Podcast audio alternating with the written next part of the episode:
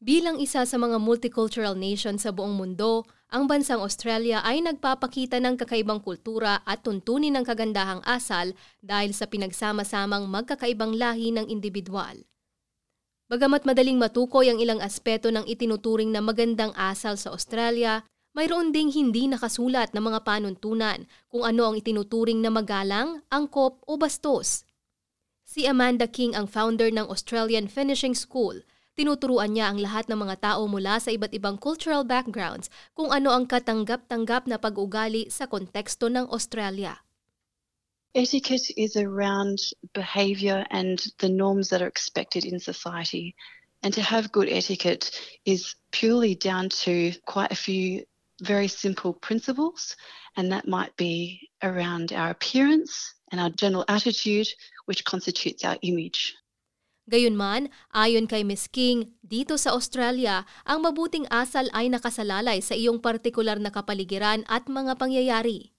We found that being in Australia, we're a bit of an anomaly where we are demographically and culturally a bit of everything from around the world. So we have English as a base, but culturally we also include the European and Americanisms. So we are we are one on our own, but we're also part of the world. So we're educated in all different facets from all around the world. And what we teach is really the unspoken and an expectation in society Babala ni Ms. King na ang language barriers at pagkakaiba-iba ng kultura ay maaring maging isang malaking hamon na haharapin ng mga migrants para makapasok sa tunay na mundo o propesyon ng mga Australians.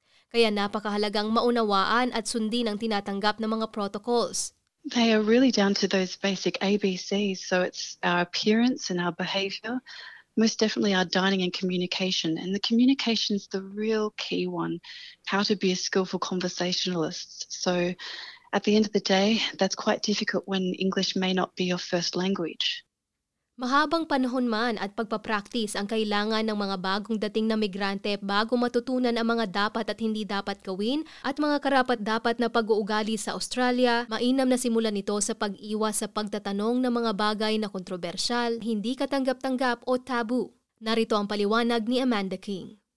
An uncomfortable question might be around personal questions. So we always talk about those questions that we really like to avoid, especially when meeting people that we don't know very well. And these questions are around marital status, finances, religions, and politics.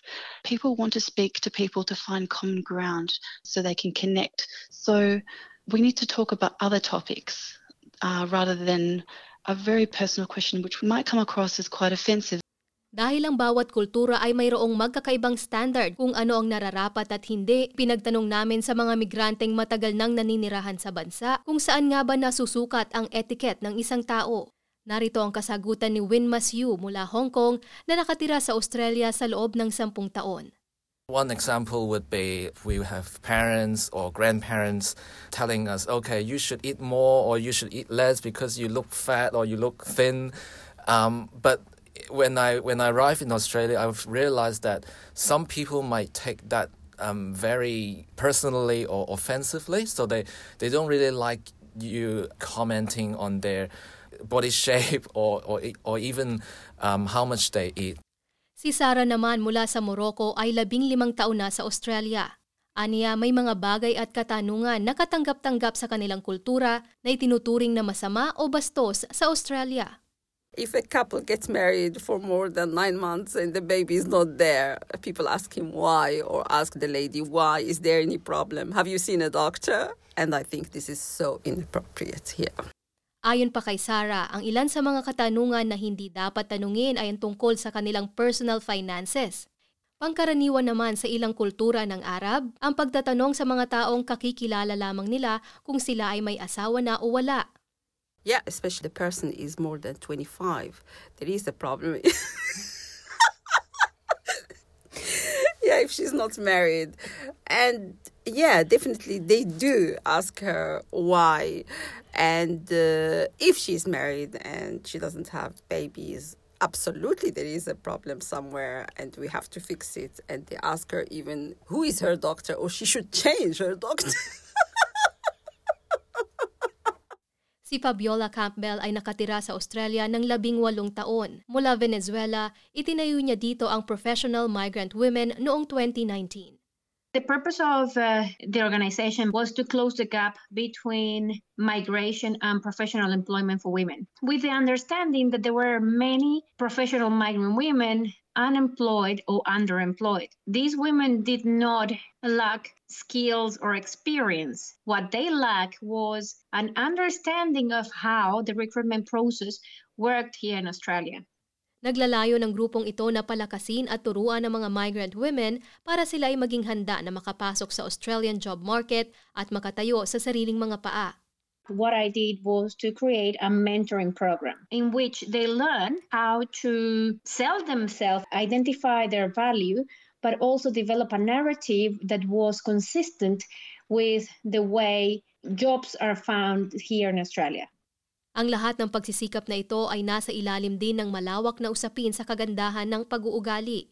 Naniniwala si Ms. Campbell na ang pagkakaiba sa kultura ay maaring maging hadlang para sa mga profesional na migrants sa kanilang lugar na pinagtatrabahuhan. Pero ang networking at magandang ugali ay bahagi ng pagbuo ng magandang relasyon. There are certain things that you learn the hard way. Some people, maybe because of their culture, and maybe because they want to be seen as taking initiative, can come across as a bit pushy. Paliwanag niya na isang magandang diskarte sa networking ang hindi panghihimasok sa ibang tao at ang magalang na hilingin ang kanilang pahintulot bago kumonekta sa profesional na paraan. Isa pa, hayaan muna silang magsalita kapag nagkita kayo. Give them an opportunity to tell the story and for you to learn from from them. Maybe you can ask, how did you get your first job? How did you come to work in this industry? Try to make the conversation enjoyable for the other person, but that also you can learn from. Kabilang sa mga pangunahing tip ni Ms. Campbell para maiwasan ang hindi pagkakaunawaan o makasakit ng damdamin ng iba ay ang regular na paggamit ng salitang please o pakiusap at salamat. Pero hindi rin tama na gamitin ito ng labis para hindi ka maging over the top. In Australia or in English, you are expected to say please. So I run into troubles. In Spanish, you say, Can I have the water? And that's absolutely polite. In English, not only I have to say could, but then I have to add please.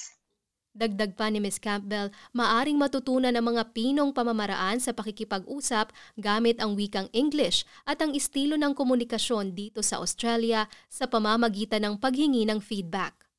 I explain to people that English is not my first language, that um, even though I'm trying to communicate a message with good intentions, it might not necessarily come across that way. I state my intention first and I ask people that if they feel offended or they feel uncomfortable, that they provide me feedback.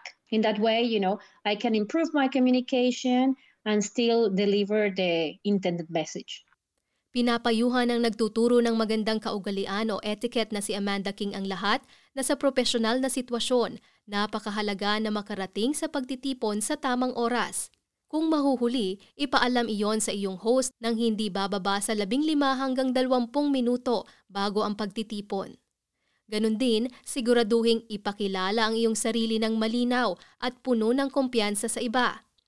Gayunman, nais ni Ms. Campbell na maging komportable ang mga migrants dahil marami sa Australia ang may karanasan sa pakikitungo sa mga tao mula sa iba't ibang kultura at may linguistic backgrounds. Most people in Australia, they have contact with migrants and especially migrant with English as a second language. They might understand that uh, some people don't mean it, but um, they might not have the language skills to communicate things the proper way. Ang ulat na ito ay binuo ni Claudiana Blanco na isinalin sa ating wika ni Sheila Joy Labrador at isinalaysay ng inyong lingkod, Edinel Magtibay para sa SBS Filipino.